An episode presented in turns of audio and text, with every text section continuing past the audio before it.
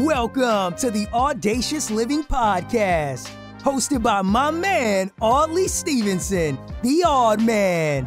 He'll unpack wisdom and insights from a cross section of top quality performers in business, media, sports, entertainment, and lifestyle to uncover key elements to help you live your best audacious life ever.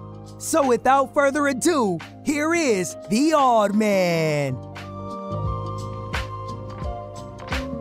Greetings and salutations. I'm Audley Stevenson, and uh, thank you for checking out another edition of the Audacious Living Podcast. Of course, this is hands down the most audacious podcast you'll ever find on the internet, and I appreciate you taking uh, a time out of your day and choosing it to spend it here with us as we continue our ongoing goal of helping you live your best audacious life ever. As always, I encourage you to connect with us through our social media channels. Uh, we, you, you, can find us on Twitter and Instagram under the handle The Audacious Pod. And then if you head over to Facebook, you'll also find us there as The Audacious Living Podcast. And uh, hey, if you're watching on YouTube, uh, then you know that you can uh, simply subscribe to our channel by tapping the notification bell and that's it. You're connected. So we make it super, super easy. And I'd encourage you to, to like, follow, subscribe, share, uh, go and tell your neighbor, tell a friend, uh, and uh, we'll keep this good old uh, audacious conversation flowing.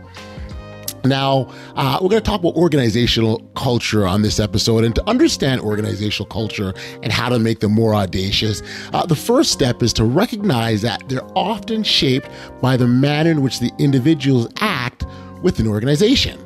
And when I say act, I'm specifically referring to the behaviors that people exhibit, uh, which can include, you know, the beliefs, habits, norms, how they interact with each other. All of these things fall under this category. Essentially, if you think about it, organizations are defined by people's behavior.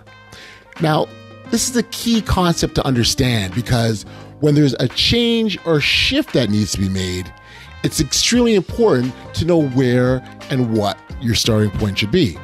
And, and this is exactly where today's guest comes in absolutely perfectly. Uh, his name is Rich Stephenson. Uh, no direct uh, relation, same shared same last name, but no direct relation. Um, He's an executive coach, a, a leadership consultant uh, the, who's been in the field for more than 20 years. And uh, he's a senior executive. He's been a senior executive in, in large international, uh, large companies across the world in Australia and Asia and the UK. Um, his company, uh, the Culture Shifter, uh, th- through his company, Culture Shifter, he helps uh, leaders recognize the importance of building relationships uh, that will effectively lead to uh, be able to manage, motivate, inspire individuals at all levels of the organization. And here's a key point the process of building relationships often starts with a small act that grows and develops. It sounds simple, but it, there is a lot of work that goes into building the culture of the organization. And so, uh, again, I think Rich, Rich is a, a perfect uh, individual to have this conversation with. I'm really, really pleased that he's here. So, without any further ado, I'm going to stop talking and give you an opportunity to hear from Rich Stephenson. Enjoy. Get started. I don't often get into big, long introduction, if will. If you're okay with that, I'm okay with that. We'll just get going. Okay. Yep. Awesome. Awesome. Well, uh, Rich, I, I appreciate you, you, you taking time and being here, joining me on the Audacious podcast. Uh, thank you so much for being here, man. Well, you're welcome, and I'm, I'm looking forward to our conversation. So it's uh, it's it's an absolute pleasure to be here, Audley. Good, good, good, good. So, so maybe just to, to get it out of the way, so there's no confusion, Uh, because uh, I know people are going to say, "Hey, they, they they they look alike. They got the same last name, but we're not related. Okay, we're not. Let's take it that. So there's no clear, no confusion. Okay, no, yeah. no blood relation. it's a great name though. I, I I'm not going to argue with you. I'm not going to argue with you. um, Rich, I, I, really fascinated the work that you do as an executive coach for, for leaders, um, and certainly want to dive into that a little bit and understand a little bit about your your your, your work. But before we do that, I want to sort of talk about you know you, your background and what got you to the work that you're doing now, because I find oftentimes there's a sh- there's something that shifts uh, yeah. for individuals and when they when they want to sort of refocus and obviously working with specifically with coaches or coaching leaders rather i would imagine yeah. it was some kind of shift for you is that is that fair to say oh absolutely um, so so i guess something that um, i don't say wouldn't say it sets me apart but um, a, a, lot of coaches get into coaching for people get into coaching for many different reasons sure. Um, I, for me i spent more than 30 years in corporate life. Um, and, and about 20 of that at sort of senior executive levels in large listed companies and so mm-hmm. on. And uh, I guess the thing that would, you know, if I ever thought that there was some calling about it, the thing for me that I always enjoyed was developing people. That's what really, um, really got me out of bed in the morning. You know, I started out as an accountant and, uh, and don't hold that against me, but um. Yeah, so I just spent uh, like quite a bit of my career in finance, and then it started to evolve into sort of more com- right. commercial roles and then general management. But the one thing, whilst the roles were different, the one th- one common theme all the way through was was people. It was about working with people, creating opportunities for people, giving people um, the the space to grow. And and I guess the other part of it was the the feedback as well and you know some of the tougher conversations to yeah, help them yeah. grow as well yeah. and uh and and i guess that sort of over time that sort of uh, like I, when i moved to canada and i had a role travel where i spent a lot of time traveling in remote parts of canada and i spent a lot of time sitting in trucks with um, sales reps and so on mm. hours upon hours and yep. uh, I, that was uh, you know gave me an opportunity to get to know people at an even deeper level than yes. I might otherwise. Yes, yeah. And uh, that's a really that's a really key point, Rich, in terms of being able to connect with people at that level. You know, mm. they're more than just names on a piece of paper or numbers or stats or whatever. Like you have the opportunity to not only just understand them, what they do, but what's important to them, uh, what matters, the, their values, even all of those yeah. things come into play. Yeah, absolutely. And and and often I'd be traveling with people who that not weren't my direct reports. They might have been another level down, or you know, and and field technicians right. and so on, and and being able to just sit in the front as they're driving. And I, I think people tend to relax more when they're when like they'd they'd be the one driving usually, and yeah, yeah. I, I think that that because they're sort of their mind is partly on the road and then partly just general, you know, general chit chat. I, I think that that tends to be a bit more disarming. So. Right. being sense. in those situations were really really valuable for me. Uh, so when I sort of I mentioned to you before we sort of got going that I'd sort of had got into um, consulting previously and then found myself in this role in in Canada and then um, about four years ago uh, decided to part ways and go back into you know into consulting again. It was really for me was just this evolution, especially over the last sort of three years in what consulting, what did, what did consulting right. mean? I mean, right, people, right. a lot of people sort of take a step out of corporate life or, or other occupations and think, well, I'll become a consultant. You know, I'll, I'll use my expertise right. to, um, to motivate people or help with strategic, you know, issues mm-hmm. or whatever else. Um, but I, I found myself working with an organization which was um, where morale was really low. And I'd been brought in to help turn around things right. around. And right. it was during that contract, which started out as three months and then became six months. And before I knew it, it was 18 months. But it was during that time working with people that uh, I, I, had a bit of an epiphany about what I want to be doing. And that's right. that was coaching.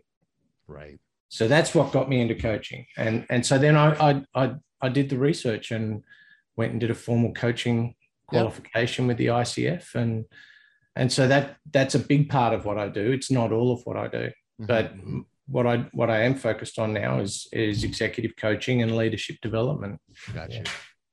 Yeah. the, the, the piece, uh, one of the pieces that you, you touched on that I, I, I instantly connected with the whole idea of you know developing others right? And mm. and uh, oftentimes uh, it's awakening what's kind of inside them already or they don't recognize it's in, inside them or don't recognize the value of what's inside them it's oftentimes one of those sort of pieces that and, and you, so you when you're there for that aha moment when you're you know sparking people's eyes that gets really exciting. So I'd imagine you see a lot of that?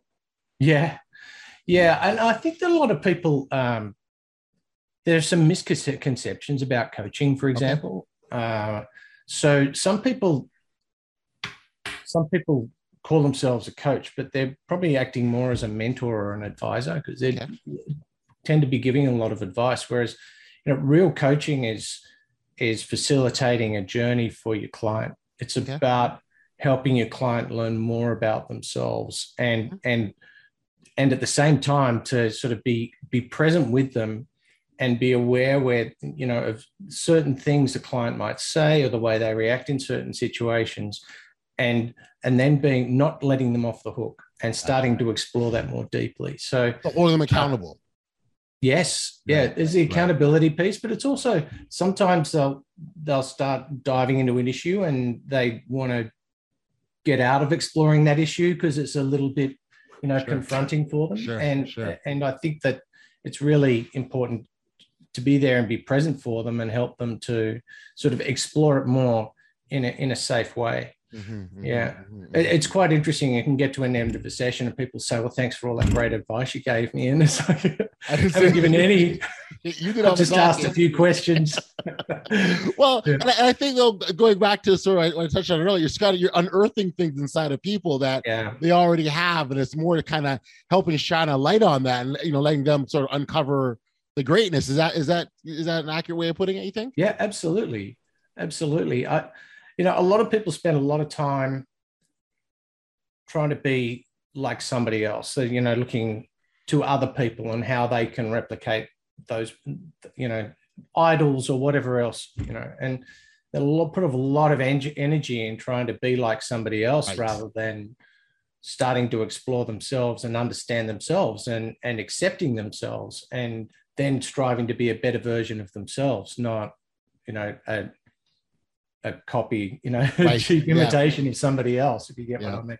Yeah, no, yeah. no, I do. And, and, and that's a, it's a really good point because, and, and, and I get it, right? You see a leader you admire, you see someone, you know, a, a style that you can appreciate and that you want to emulate. And I think it's more about what can I take from that and apply to me and use it that works in, you know, in my, because, because the other thing too is their their their space that they're in is very different than yours. So not yeah. only are they different, their environments are different, the space are different, the people they're leading are different. So there's all these factors that make it so that you can't be them, but that doesn't no. mean you can't take from them. Yeah, that's right. And and all you're seeing is the image that they project as well. All right. So you could spend there's a big risk in trying to emulate somebody who right seems really happy but is actually miserable. that's right. right. That's right. Um, you know, will has their own challenges, right? And and and so I think that that's it's it's interesting helping like and working with people to help them explore the things that they like about themselves rather than you know things that they don't and that's you know that's that's right. probably a big when when those shifts start to happen that's a really beautiful you know experience working working with clients or working you know as a leader in in different situations as well. I think that um, it, it's there's a lot of fun in helping people to discover things about themselves and make those realizations. And and, and to be acknowledged as yeah. well yeah, yeah. Well, well, well. You know, one, one of the things that come to mind is that you know we are enough, right? We have what we need.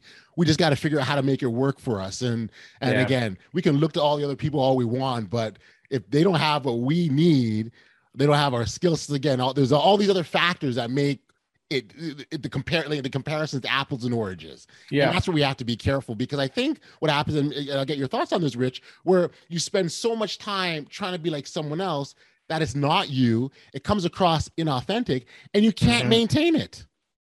Absolutely. It's very difficult to maintain. I totally agree. And and you're right, it does come across as uh, inauthentic. And that's, you know, a big focus of, you know, the work that I've been doing. And, you know, I'm not a um, I'm not an academic, but I've been doing a lot of research, but it's more researching academic work around different a- aspects and elements of leadership. You know, as much to just educate myself, but as well as that, to start to share some of those thoughts. You know, as I do, you know, through Instagram or through LinkedIn with my, my posts there as well. It's, you know, what I'm posting is actually a, a synthesization, if that's the right word, uh, you know, of, of ideas that I've, you know, that I've been reading. Of course. And, and you know, a lot, there's a lot of work around, um, around authenticity and happiness Yeah. as well. A lot of work out there that that's you know really accessible and, and easy to read and and and get your head around. And um, I yeah, I, I think the big thing is when you when you're not coming from within yourself, Mhm. right? It's very difficult to be authentic because you, you're not you're not representing yourself. You're you're representing what you think Right. are attributes of somebody else. Um, so it, it, of course it's going to come across as in, inauthentic, and you know we, we hear more and more about that now. And I think that I guess in some ways with social media where it's at now, um, oh yeah. which I didn't grow up with at all, right? Oh, I hear you. I had to learn it too. Long time ago. Yeah. Yeah. yeah. So uh, when I started my working life, there, we didn't even have mobile phones. So uh, yeah, I, I, I really think that there's a lot of pressure nowadays on people, you know, to portray themselves as happy and to portray themselves Right. as successful, and Right. and without actually thinking what success, what success is to them and what success really looks like for them. So it's Right. You know, th- there's the, all this pressure to portray this, you know, successful, happy life, and Right. and so through that, there's so much emulation of what other people are doing. You know Yes. that oh, the, you know, especially with some of the big influencers, you know, with, Yeah. Oh, that yeah. person. That person's traveling the world having photos of themselves by swimming pools, and that's obviously The you know success. so that's right. the life I'm going to have. Is I want to have my photo taken next to you know 75 swimming pools and Sure. so on, right? Rather than well, what actually makes me happy? Is that what I want to be doing? Is I probably Yeah. you know maybe I don't. Yeah. maybe maybe I want to be you know bushwalking or you know Yeah. Riding a motorbike or doing something that that makes me happy you know Yeah, it's hard yeah. to take a photo of yourself when you're riding a motorbike but um you know some people do. Right. And, and this, wait, right, but you do raise a, a really, really good point, Rich, in terms of what we emulate and what we see, as opposed to Mhm. Working on, you know, our, our own sort of personal leadership style, right? Like we all have our style because it's, it's akin to who we are. Uh, there Yeah. not just one type of leader anymore. Maybe the world of work was such where you're either this type of leader or that kind of leader, but that those those sort of models and they've all broken down. That's not the case anymore. yeah i you could not be 100% more correct uh. I, I, I think that when when you think about um you know the I, I posted, uh, and I've, I've read a few, you know, a bit of research about MBAs, for example. Mhm. Um, so I have one, you know, Okay. so I, Yeah, yeah. but, um, and I, I got my MBA quite a long time ago, but there really was not a lot of leadership education Right. um, as part of an MBA, and and I don't have the impression that that has changed a lot.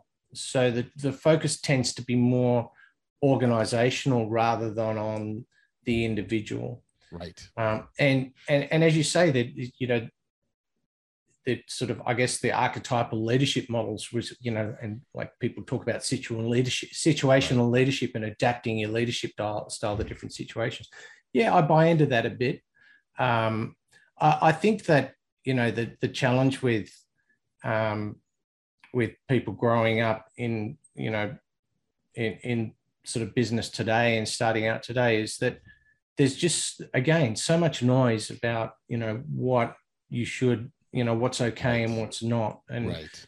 and it's it's a pretty tough you know road to tread and so people just tend to model themselves on who they see being successful Right. in the workplace Right. right that that that behavior has got this person ahead so therefore i shall model that but that's not always the right behavior to be modeling you know especially if they're a tyrant you know Well, whatever else so Yep. you know i think that it yeah it's it's without that sort of like help in uh, developing, especially I'm going to say, you know, people in from their sort of late 20s through to even their early 40s, like mm-hmm. that that period of time as a leader, and, and leader takes a lot of different forms as well. Yes, that yes. that that period of time is incredibly formative, and you can do a lot of damage to yourself yes. by just focusing on modeling yeah. what other people are doing rather than understanding the type of leader that you really are. Yeah. Yeah.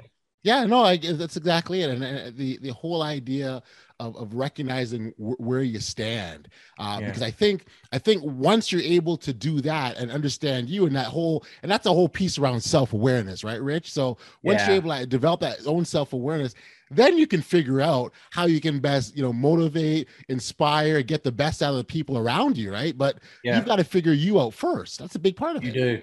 Absolutely. And it's all of it. It's about mm. being aware of all of it. Um what you know i guess you know the everybody's got prejudices right? Sure. it's it's a function of you know the community you were brought up in um the, your your your family's political views. Sure. Yep.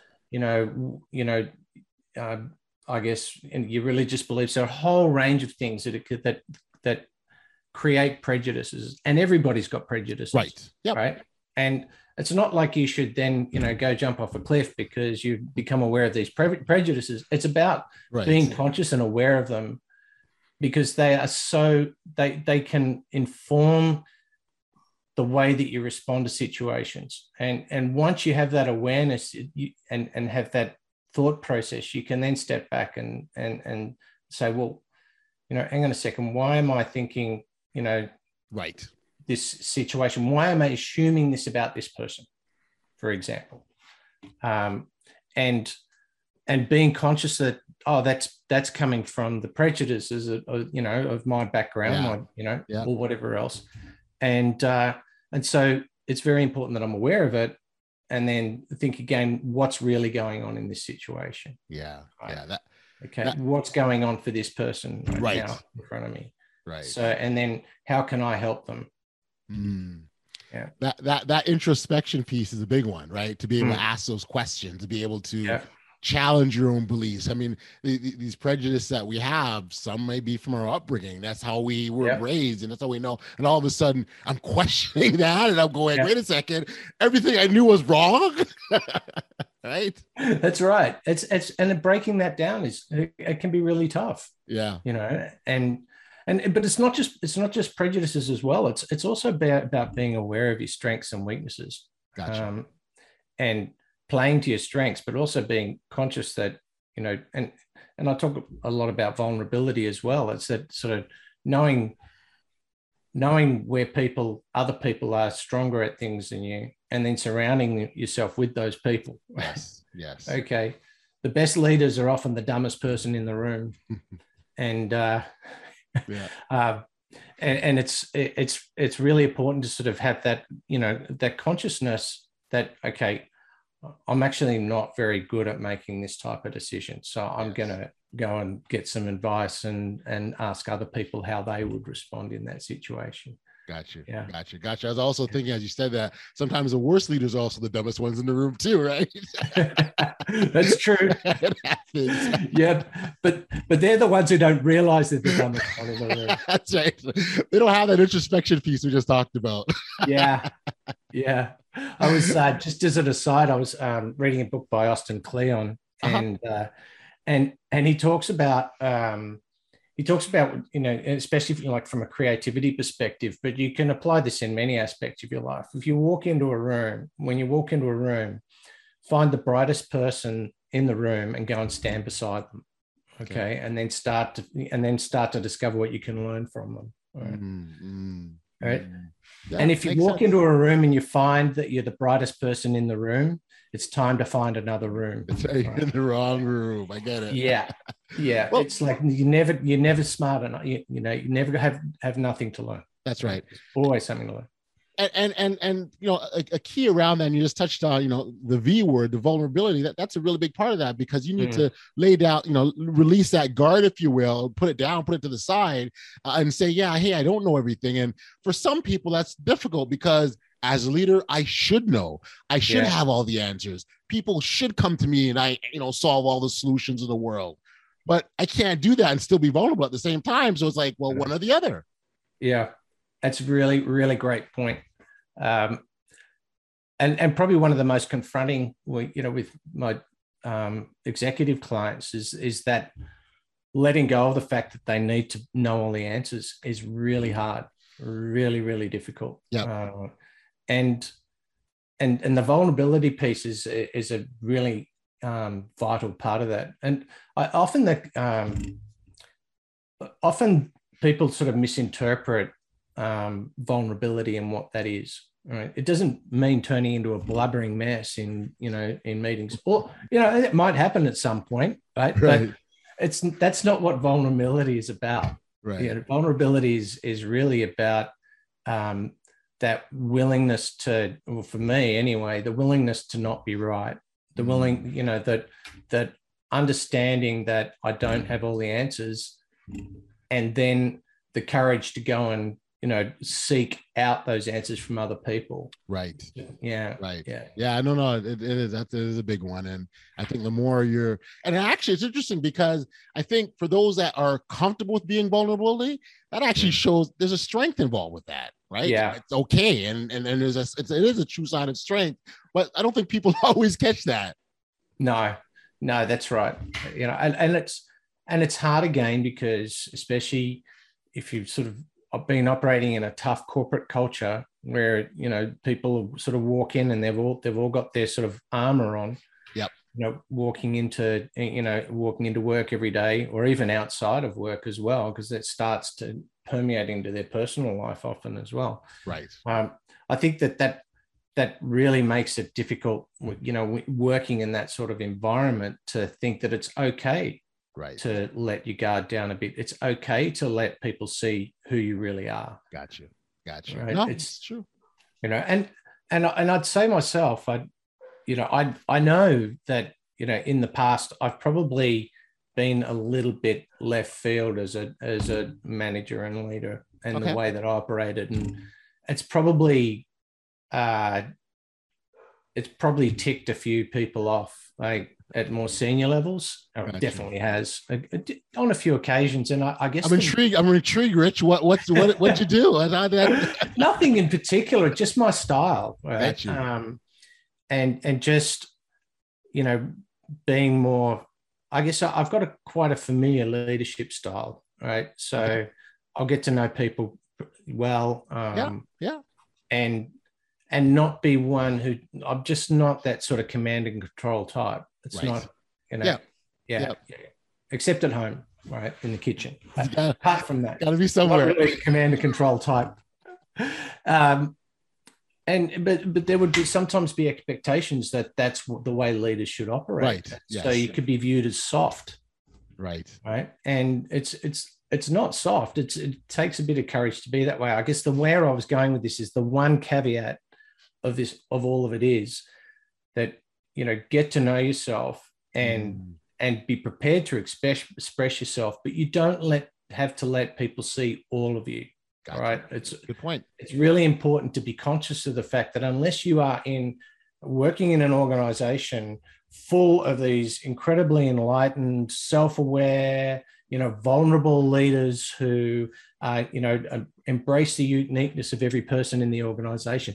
Unless that's the case, it's really important to be aware of the things we spoke about before. That you know, pe- people's prejudices and you know the the way they might view you um, the lens they might look at you through how they might how might they might interpret um, the way that you act in the workplace Yes. and what that means about you as as a leader and as a person so it's it's important to be have that consciousness and awareness Yep. right? that if there's you know if you've got an absolute psychopath you know of a boss then it's just important to be aware that you're not going to be able to change that person and you That's it. probably you know at some point you should probably leave Right.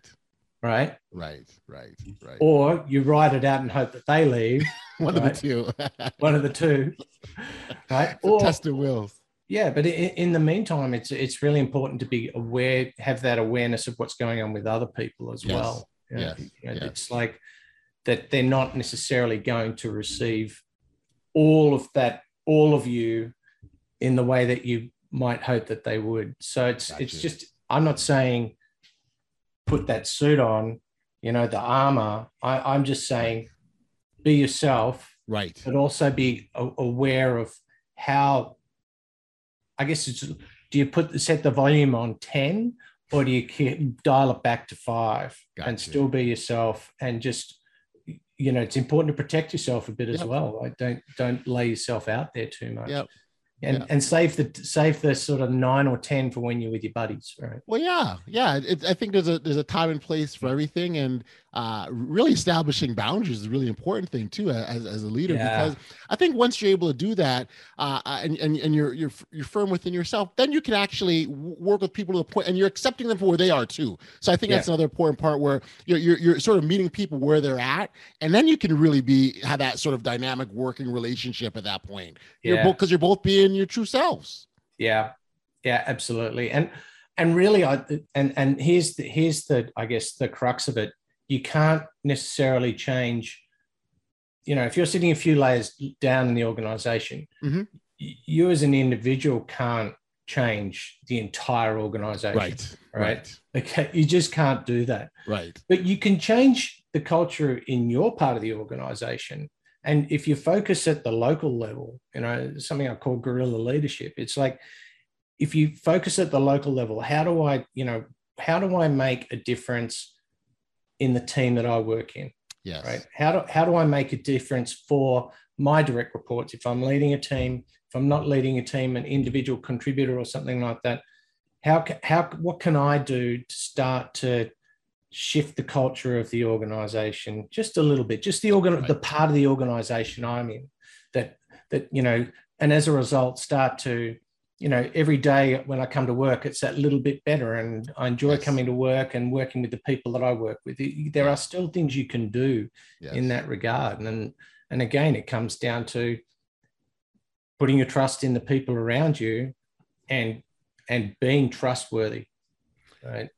Um, you, you made another really really good point around shifting the culture and i want to touch on that because uh, you know oftentimes you know there's a belief that you know can change the whole world and and and and you can. So we each all, have our, own sphere of influence. And yeah. in that circle or in that sphere if you will uh, that's where it starts and and, and it sort of you know it's sort of like a, a ripple effect right? It goes outwards. But it starts with where you're at the you know, so I got Rich in front of me, and so I'm going to start with Rich, and then Rich and I are going to go to Mary, and then Mary and I are going to go to Tom, and and that's how it evolves and grows. And I think that's a really important point because shifting culture, I know that's a, sort of the name of your brand, Culture Shifter. Uh, yeah. it, it starts with those little small steps. Yeah, it does absolutely. It's like being the butterfly in the Amazon.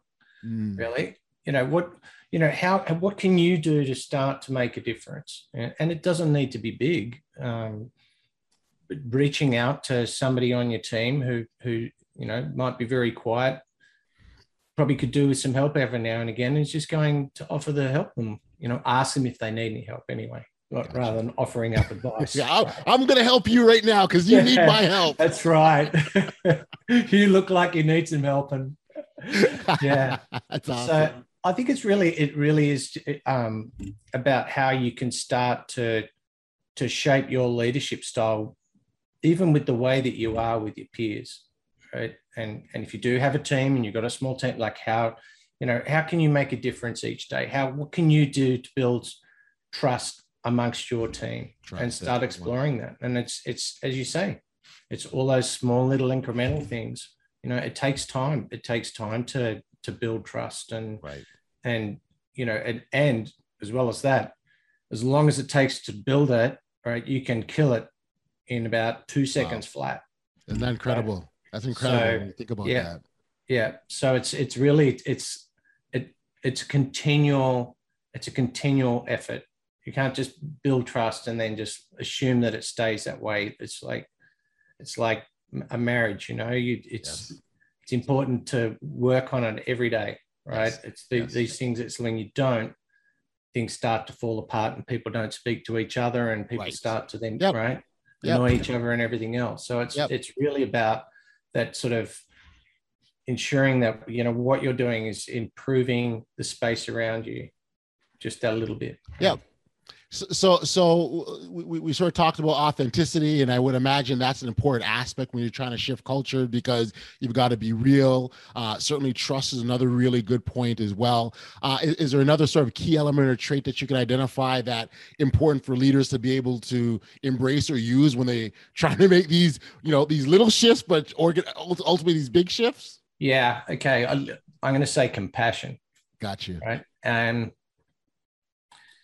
there's a lot of talk about empathy, right? And it's important to, you know, understand the difference. E- empathy is, uh, you know, is very much focused on what's going on for one individual or maybe a few individuals. Right. right? Um, but it's difficult to be empathic towards everybody in the world at the same time. It's just it's just not possible. But compassion is, is slightly different. compassion is having an awareness of what's going on for people right. but not necessarily feeling what's going on for them right? Um, and and the reason i say that i'm making that distinction is that the compassion can will allow you to make the tough decisions when you need to as yes. well. So it's it's being aware that a decision has to be made and it could be a very tough decision right? Um, to save an organization from bankruptcy, you may have to actually let a portion of people go. Now, compassion is knowing that you're about to have a very negative effect right. on on you know it could be say 10% of the workforce in these large organizations could be mm-hmm. you know that, that could be 3000 people that mm-hmm. are getting let go and, yep. and we've yep. seen and things like that in the auto industry right and their, and their, families and everyone connected to them are impacted for sure yeah it's all of that so but it, it, it's that awareness that if we don't make this decision, the companies continue to spiral downwards, and we're yeah. going to affect thirty thousand people's lives, not three thousand people's lives. So it's it's being like, where's the compassion start and stop? Are you thinking mm-hmm. about the twenty-seven thousand other people who are going to stay in the organisation, or the three thousand? It's probably it's like taking a bit of an extreme, but I, there are people, you know, who've had to make decisions like that. Um, I, um, you know, I, somebody I would love to have worked with would be um, Alan Mulally, who turned Ford around.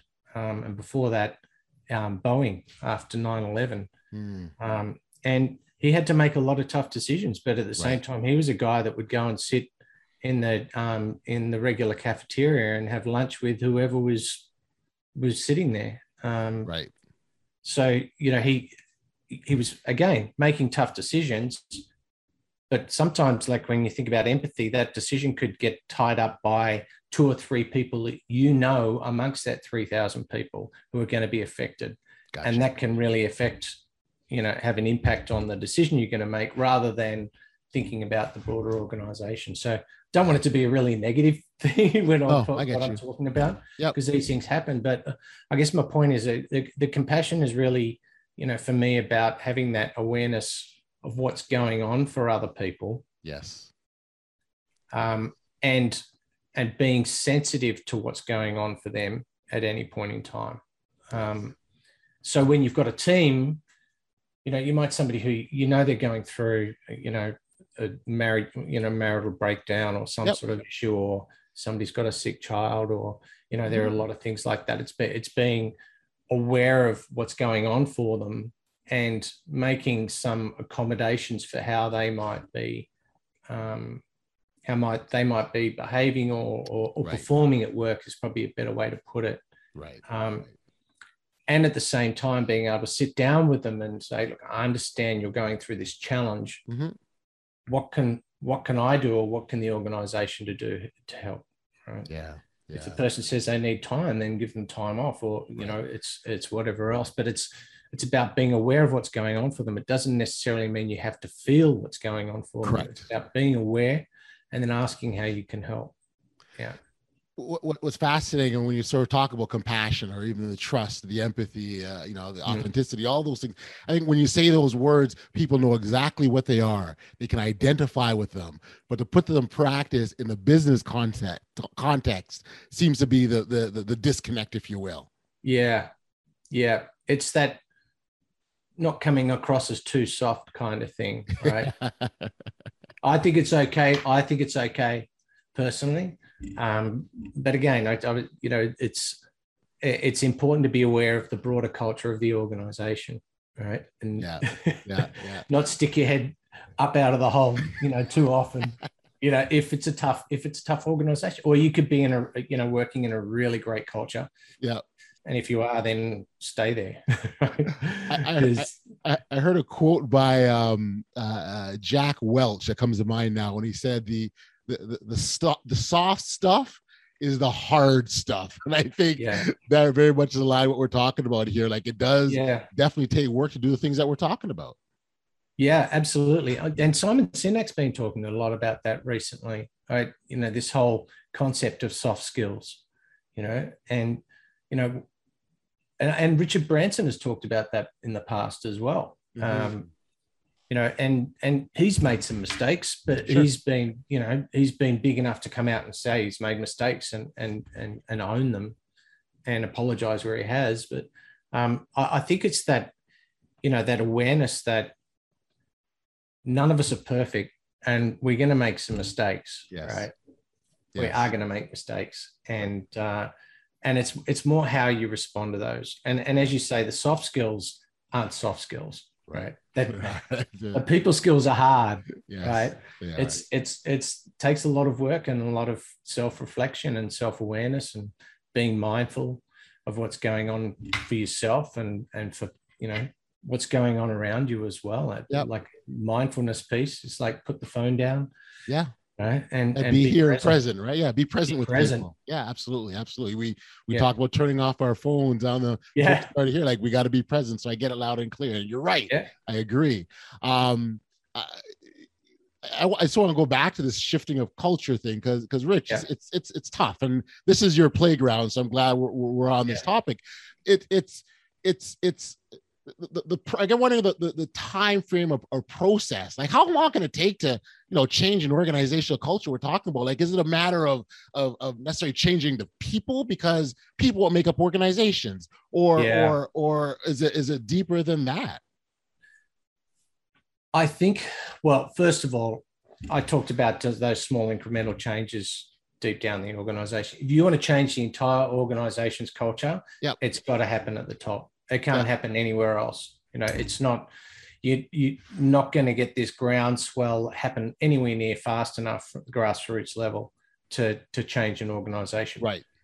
Um, so it at the end of the day, it does come at the top, and sometimes um, it could be you know the realization from a, a leader that you know there are certain things about their style that create is creating the culture. It could be the way that their team is together but it has to happen at the top executive team level. Yeah.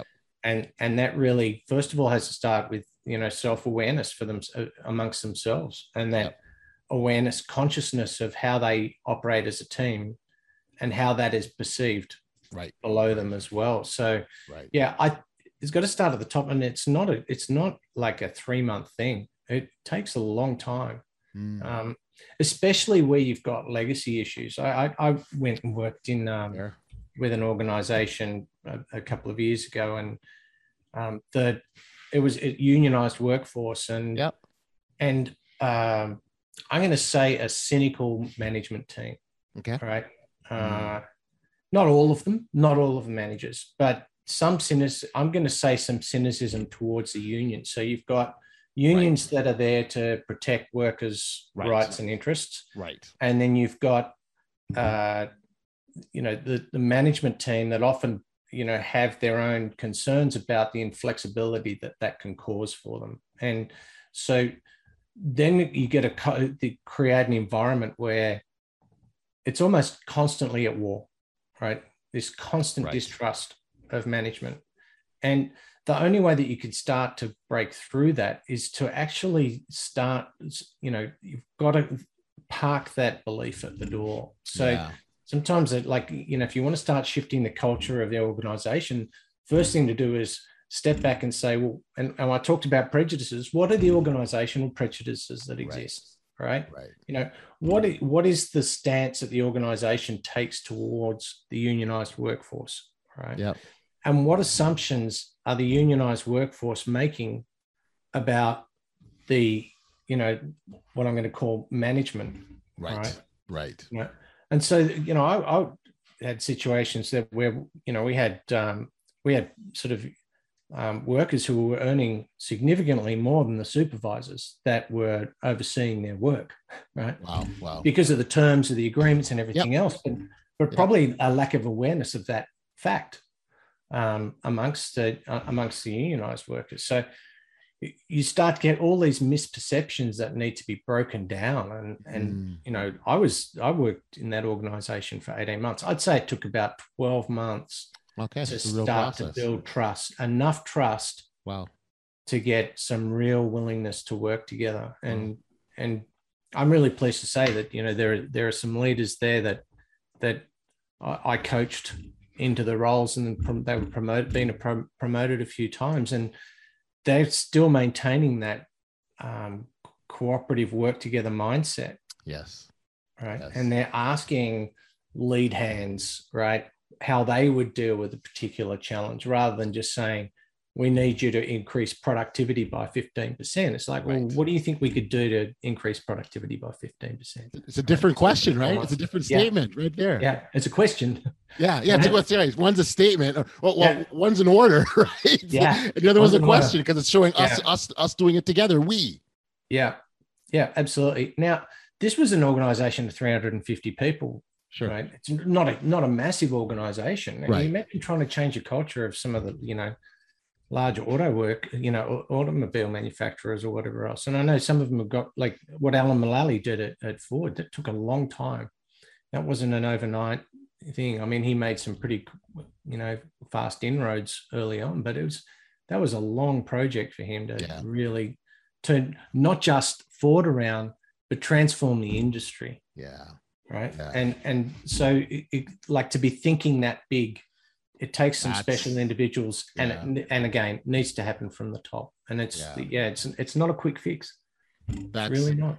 I think that's a re- really good example. I mean you know he mm. came in to change his company and revolutionize the industry uh, you know.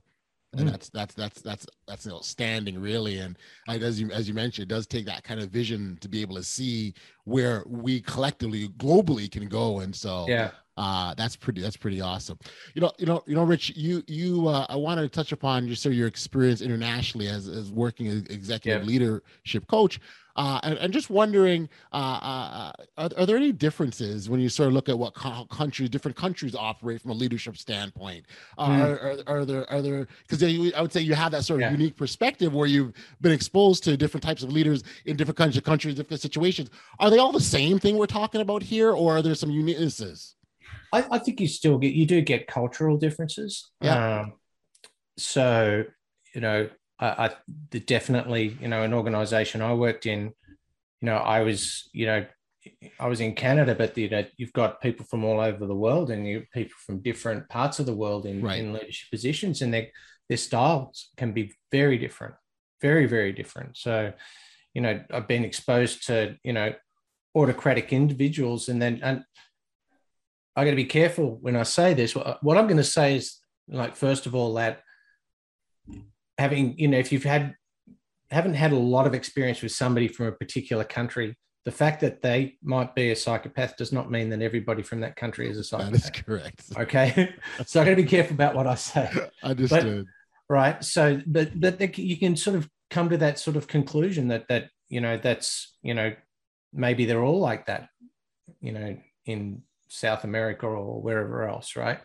I, I think it's important to sort of be conscious of some um, differences in the way different countries are. And I'm going to use Canada and Australia as a, mm-hmm. a really great example, um, really fantastic example, because you know two countries with with ties back to to Britain, yeah, um, and you know for established through colonization very simple single si- similar, similar yeah. legal systems yep. and, so on um, some some differences as well like canada's some of canada being the way it is is part of like you know colonial north america and you know there is there is a tie to that whole um, settlement of, of the americas yep. okay yep.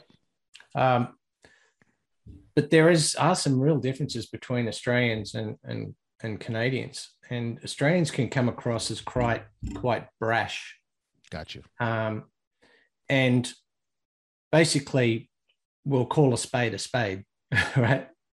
Right, rather than argue whether it's a shovel or a spade. Okay, Right. right. so um, I think that you know that Canadians will be a lot more polite, right? yes. Okay.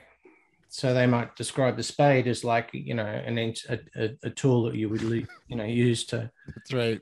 open the ground, and you should really make sure that there's nobody you know you're not going to hurt anybody in the process or whatever else. I'm, I'm Yeah, exaggerating. No, no, I get your Okay. point. I get your point. Get your point. nobody attack me in the street when I walk down the street You'll be fine. No, I, I just I except except when they get on the ice, right? And that's a yeah.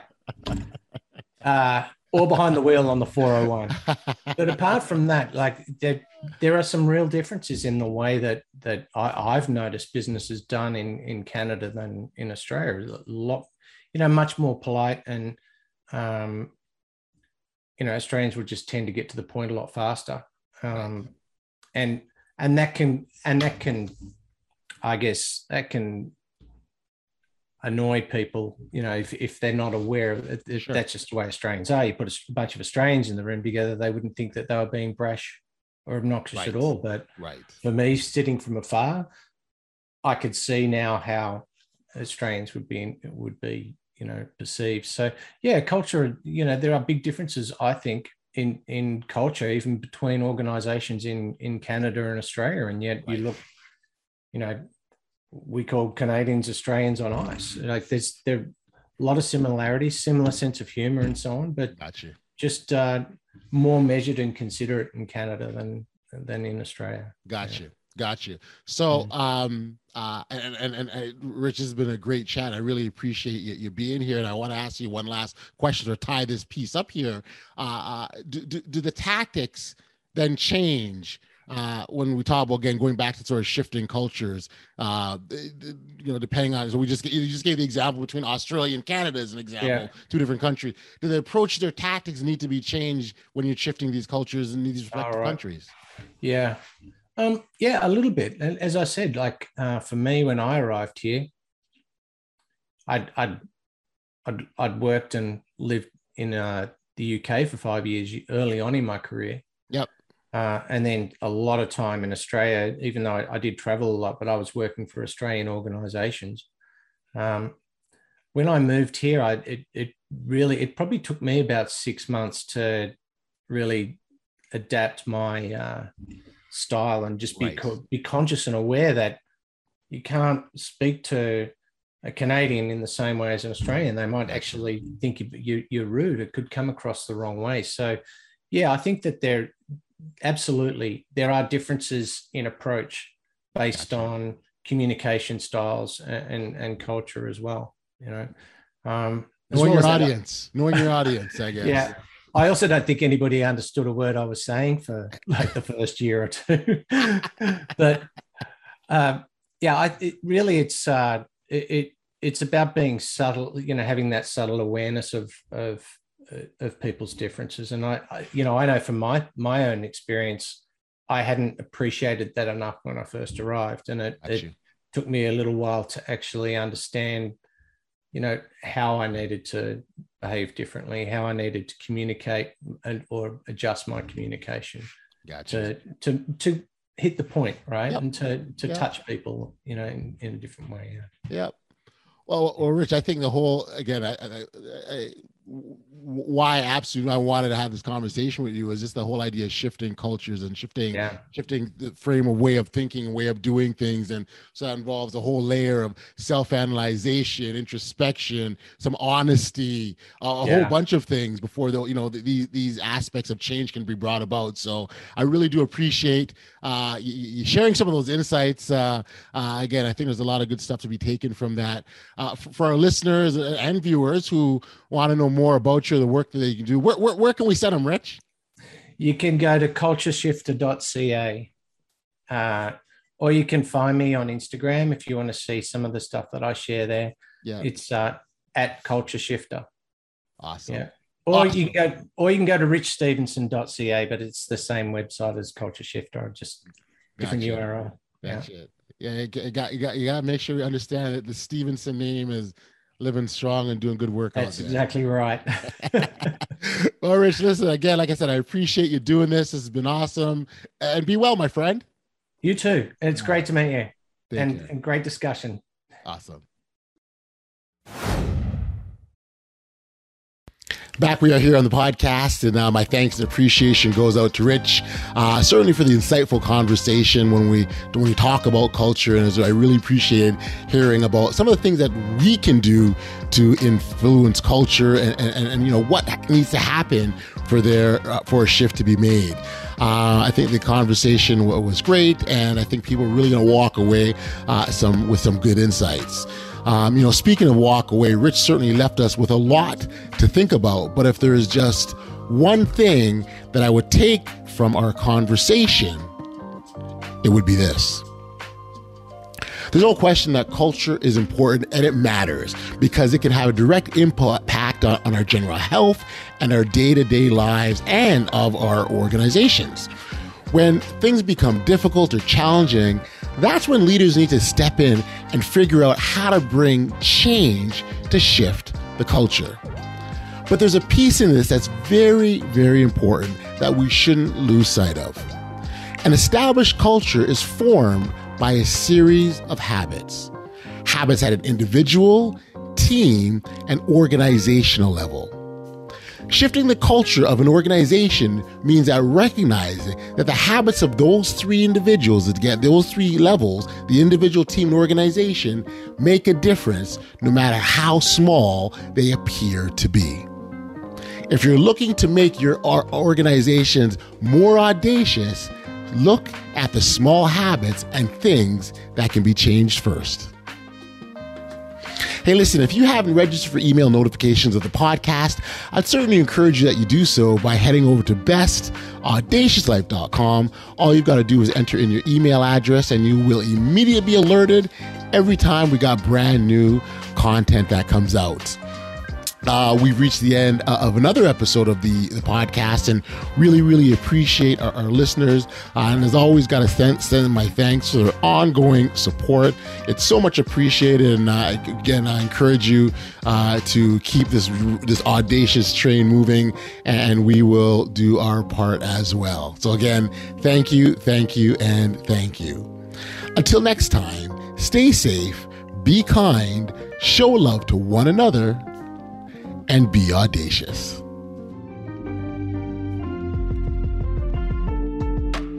You've been listening to the Audacious Living Podcast, hosted by Audley Stevenson. If you enjoyed what you heard, be sure to like, subscribe, and share. Until next time, be audacious.